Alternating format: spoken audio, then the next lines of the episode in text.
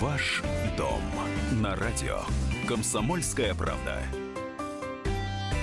Всем доброго дня. Приветствуем наших радиослушателей. В студии журналист отдела экономики «Комсомольской правды» Елена Аракелян. Лен, добрый день. День добрый. Я Елена Афонина. И сегодня у нас будет программа, состоящая из двух частей. Сначала мы поговорим с нашей гостьей, а с нами сегодня юрист Ольга Багаева. Ольга, здравствуйте. Здравствуйте. Поговорим о том, как обезопасить себя, если в сделке при покупке, продаже квартиры принимают участие несовершеннолетние и пожилые люди. Вот сразу хотим обратить внимание, в течение ближайших 30 минут вы можете проконсультировать у Ольги, задать ей свои вопросы, как раз если у вас или намечается подобная сделка, или вы хотите продать недвижимость и покупатели, может быть, в каком-то сомнении относительно чистоты этой сделки. Вот, пожалуйста, 8 800 200 ровно 9702, телефон прямого эфира, или можете присылать свои комментарии, вопросы, житейские ситуации на WhatsApp и Viber 8 967 200 ровно 9702. Ну, а через полчаса мы будем говорить о ремонте.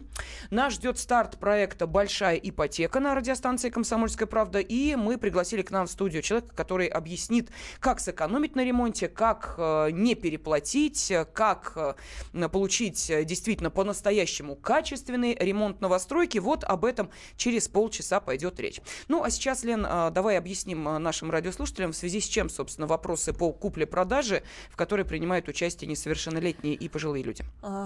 Ну, у нас достаточно характерная для России ситуация, когда квартира приватизировалась не на одного человека, а на всю семью, которая там только была на тот момент. И у жилья очень характерная ситуация, когда у жилья собственников много, и там, что называется, и стар, и млад. Угу. И в связи с этим возникает достаточно много иногда неприятных ситуаций, неприятных в первую очередь для покупателей квартир. Вот одна из историй из жизни примерно такая. То есть человек купил квартиру, ну, как бы вроде как никакого подвоха не было, покупал ее у супружеской пары, все вроде было нормально. Через какое-то время получил повестку в суд.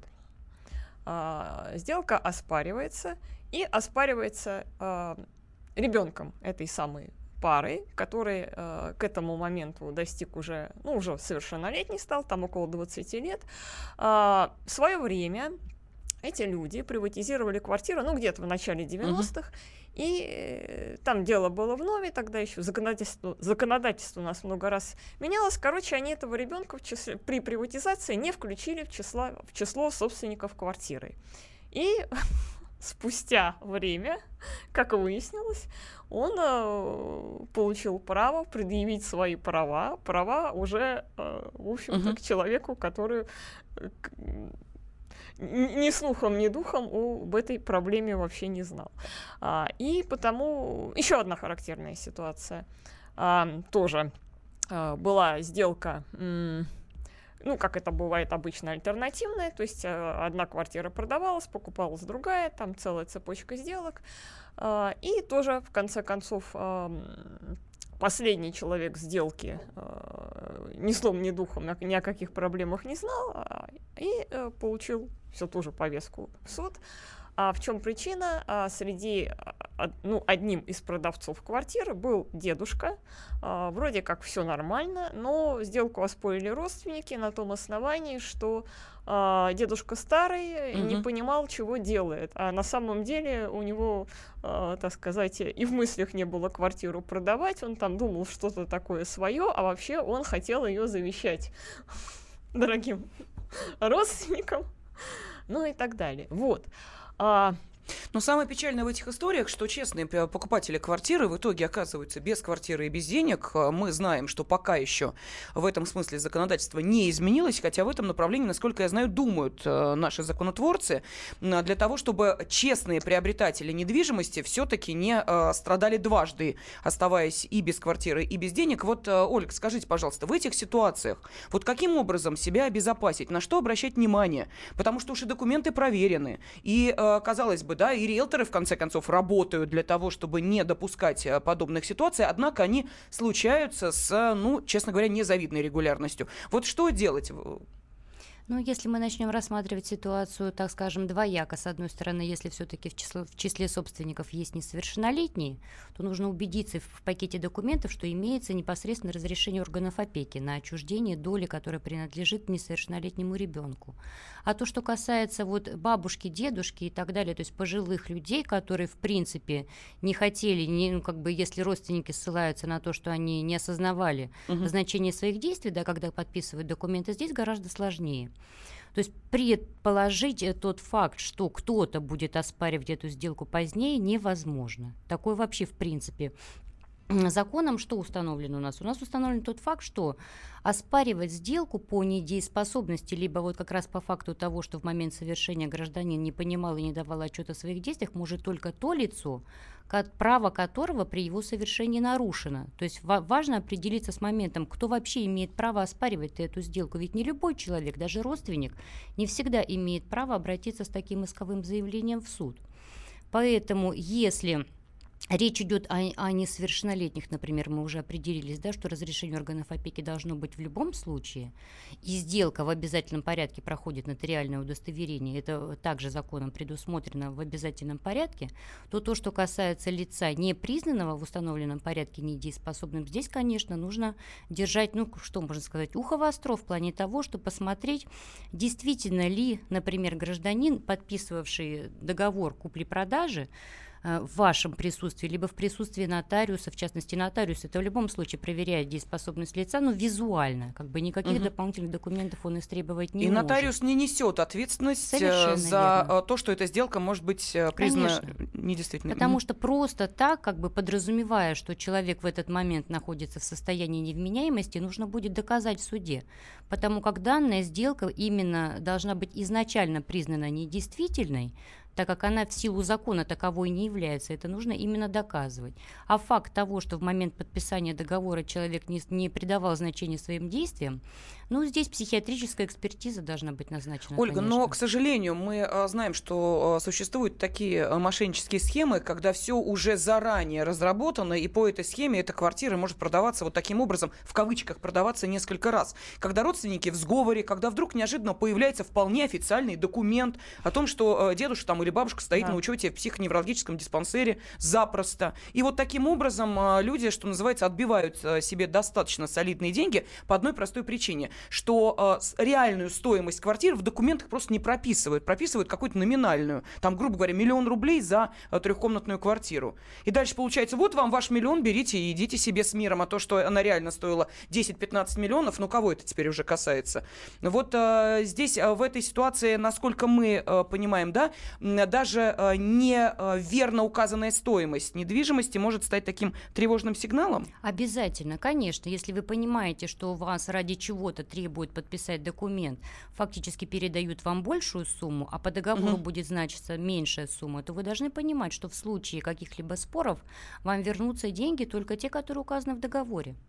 Так, вопросы, прошу прощения, поступают. Я напомню нашим радиослушателям, что мы в прямом эфире, и вы можете задавать свои вопросы, которые касаются купли-продажи, вот этих сложностей, которые могут возникнуть, если в этой сделке принимают участие несовершеннолетние или пожилые люди, на WhatsApp и Viber 8 967 200 ровно 9702, или позвоните по телефону прямого эфира 8 800 200 ровно 9702. Что нам пишут.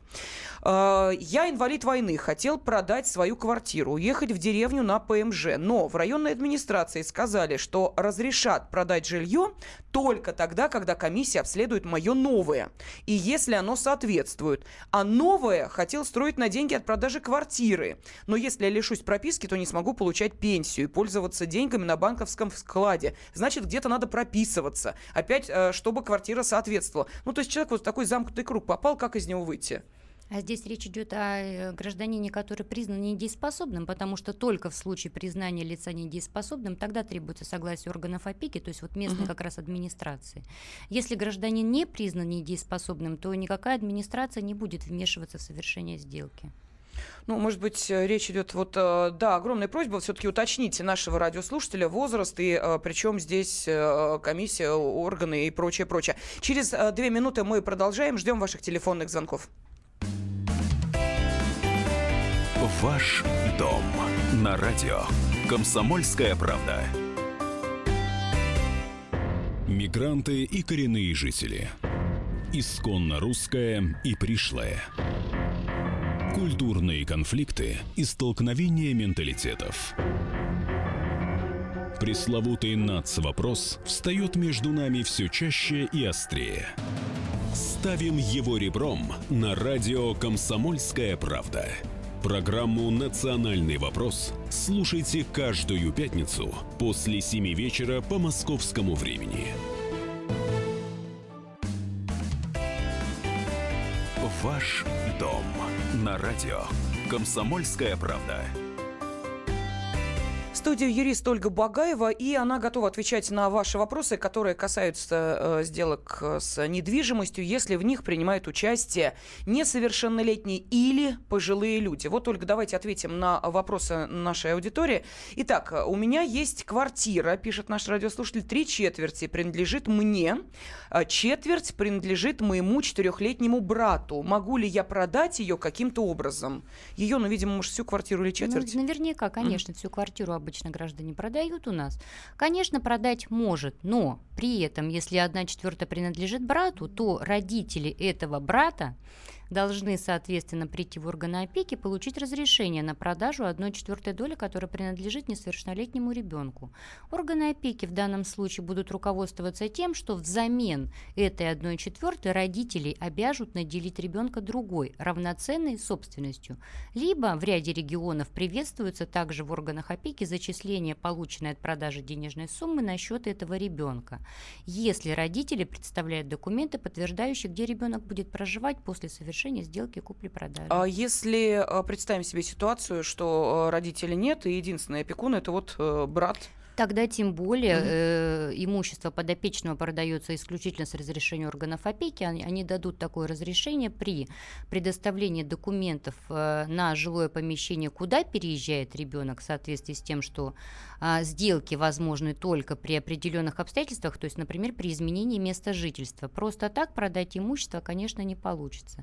Если представляются соответствующие документы и дается обязательство, что в течение определенного срока после совершения опекуна ребенка, ну, либо иной законный представитель выделит в этой квартире долю в праве собственности не менее той, которая была у ребенка по стоимости, то такое разрешение органы опеки дадут. По стоимости или по метражу? А вот здесь, к сожалению, у нас федеральным законодательством нет общих правил, потому как у нас органы опеки – это органы исполнительной власти по субъектам Российской Федерации, они вправе устанавливать свои правила, положения по распоряжению имуществом несовершеннолетних. Но по общему правилу, которое установлено федеральным законом, сделка должна быть равноценной. Ну, видимо, да. Видимо, если человек переезжает из региона в Москву, там о равном метраже, наверное, сложно говорить. Ну и о стоимости тоже, как ты понимаешь, Лен. Да, вот, кстати, сейчас зачитаю коротко, хотя нет, коротко не получится, довольно подробно описали историю наши радиослушатели. Итак, ну просто наберитесь терпения, вот она показательна. Продавали квартиру в Башкирии, деньги взяли сразу, тут же купили в Московской области, но с той квартиры опека запретила выписывать 2 несовершеннолетних детей. Окей, прописали тут, и снова опека не выписывает, мол, не только прописать, а должны быть в собственности часть купленной квартиры. В итоге мама, купившая квартиру в Московской области, продала условно 2/3 части тете, которые подарили племянникам поровну, после чего в Башкирии выписали нас, детей, и разрешили продать квартиру. По скриптум. Опека изумительно сделала свое дело, везде бы так. Вот, пожалуйста. А совершенно верно. Здесь можно какой комментарий еще добавить? Органы опеки по поводу, ну просто здесь речь шла о том, что прописывать не давали по прописке и выписке, ну то есть снятию с регистрационного учета органы опеки не участвуют в принципе в этом административном акте. А органы опеки, да, действительно не могли дать разрешение на продажу по той причине, что у детей не было собственности. Просто продать имущество ребенка и прописать его, то бишь зарегистрировать по месту нового жительства, недостаточно. Именно необходимо обеспечить собственностью. А то, что гражданам пришлось именно вот такой вот крюк делать, кому-то там знакомым перепродавать, потом обратно выкупать и так далее, это все действительно реально по той простой причине, что родители не имеют права совершать со своими несовершеннолетними детьми сделки купли-продажи. Родитель может только подарить своему ребенку что-либо. Давайте звонок телефонный примем, потом еще один вопрос. Лидия из Москвы нам дозвонилась. Здравствуйте. Здравствуйте. Будьте любезны, у меня вот такой вопрос. Квартира в Москве малогабаритная в районе метро Пролетарская, Крестьянская застава. Там прописан отец и сын. квартира муниципального найма, не приватизирована. Они там зарегистрированы оба. Но дело все в том, что сын, ему всего 1 годик. Они хотели бы сейчас приватизировать квартиру для продажи. Вот. Ну, скажите, пожалуйста, вот можно ли приватизировать квартиру на таких малолетних детей, ему 1 годик? И если можно, то как определить долю ребенка? Это кто решает, какую долю ребенку надо дать? И как потом продавать, да? Вот, да, и как потом продать. Спасибо, да, спасибо. Пожалуйста. Да, спасибо за вопрос. Здесь, к сожалению, не в плане того, что как определить долю и можно ли приватизировать. У нас в силу закона есть обязанность включать детей несовершеннолетних в приватизацию, ежели уж они имеют право пользования этой квартирой. Доли будут распределяться в равной степени на всех членов семьи, кто будет участвовать в приватизации. Если папа с ребенком будут участвовать вдвоем, то доля ребенка автоматически будет 1/2. Хорошо, в таком случае как потом продавать эту квартиру? Также с разрешения органов опеки необходимо будет обращаться, получать предварительное разрешение. В Москве органы опеки выдают разрешение в случае, если ребенок наделяется другой собственностью. Но вот на моей практике работы в Национальной юридической службе мы столкнулись с такой проблемой, что конкретно в Москве, к сожалению, органы опеки выставляют двойные условия: и долю выделить, и деньги на счет зачислить. Что так, впоследствии мы оспаривали, конечно. Следующий телефонный звонок. Александр из Самары с нами. Александр, здравствуйте. Слушаем вас. Здравствуйте, Александр. Так, все, у нас слетел телефонный звонок. Вопрос от нашей аудитории. Приобретено жилье на материнский капитал. Доли в квартире еще не распределены. Что будет, если не распределить доли в срок, предусмотренный после покупки? 2 несовершеннолетних ребенка. Хороший очень вопрос. Дело в том, что законом у нас не определена мера ответственности за неисполнение того обязательства, которое граждане давали при использовании материнского капитала. Но следует понимать, что вообще никакой ни административной, ни уголовной, никакого вида ответственности будет подразумеваться гражданско-правовая ответственность в плане того, если вы впоследствии, продавая эту квартиру, не получая разрешения, соответственно, органов опеки, потому как подразумевается, что доля ребенка здесь должна быть, и причем должна быть не просто доля, а если вы уж соглашением не оформили, то эта доля в силу закона подразумевается равная вместе с вами. То есть если вы обязательства писали о том, что вы выделите долю по соглашению, то есть вы вправе были самостоятельно определить себе там 1/2 долю, например, от квартиры, а остальную половину на всех детей разделить, то при неисполнении этого обязательства и оспаривании сделки в судебном порядке доли признаются у всех равными.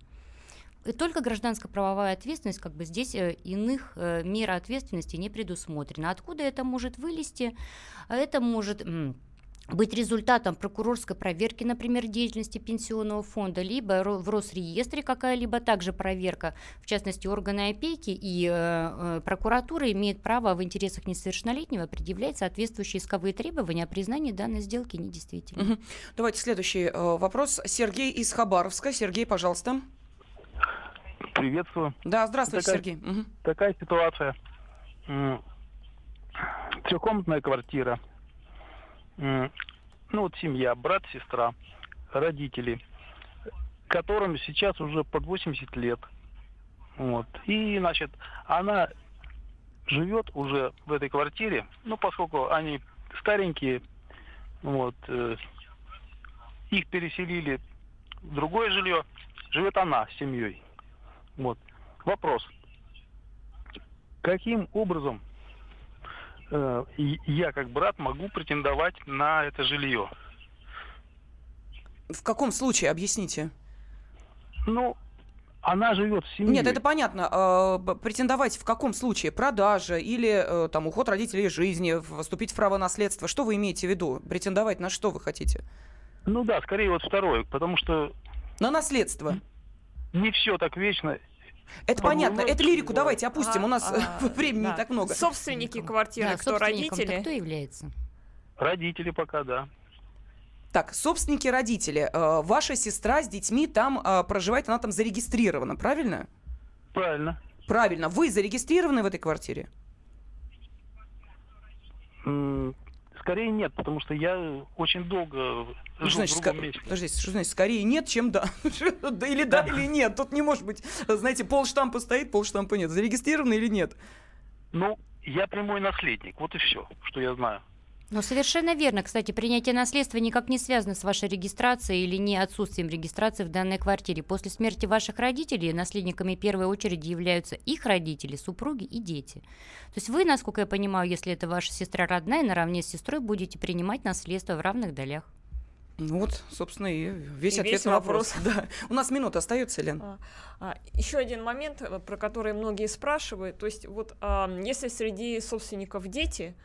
В каких случаях обязательно нотариальное заверение такой сделки? Если в любых случаях, если продается имущество несовершеннолетнего, сделка подлежит нотариальному удостоверению. Это не относится к недееспособным. Исключительно только законом у нас установлена обязательно нотариальная форма договора купли-продажи, если продается имущество ребенка, если в числе собственников является ребенок. И очень коротко, вот все-таки наш радиослушатель, который прислал первое сообщение по поводу переезда и недееспособности, он пишет, что я дееспособный, но администрация боится, что я продам квартиру, а потом буду требовать улучшить свои жилищные условия и вот, соответственно, говорит, что делать в этой ситуации.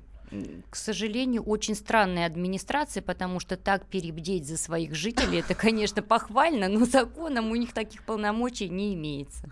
Хорошо, ну вот продолжают приходить сообщения, не успеваем уже ответить на вопрос. В любом случае, огромное спасибо нашему сегодняшнему гостю-эксперту. С нами в студии была юрист Ольга Багаева. Оля, спасибо. Спасибо. Ваш дом на радио «Комсомольская правда». Главное аналитическое шоу страны. Михаил Владимирович Юрьев, Михаил Владимирович Леонтьев. И в команде Анатолия Кузичева замена. Вместо Анатолия играет Илья Савельев. Но все остальное будет прежним. Это «Главтема». Они знают, как надо. Мы несем свою миссию выработать и донести до народа и руководства мысль о том, как должно быть. Программа «Главтема» на радио «Комсомольская правда». Слушайте в прямом эфире каждый четверг с 20:00 по московскому времени.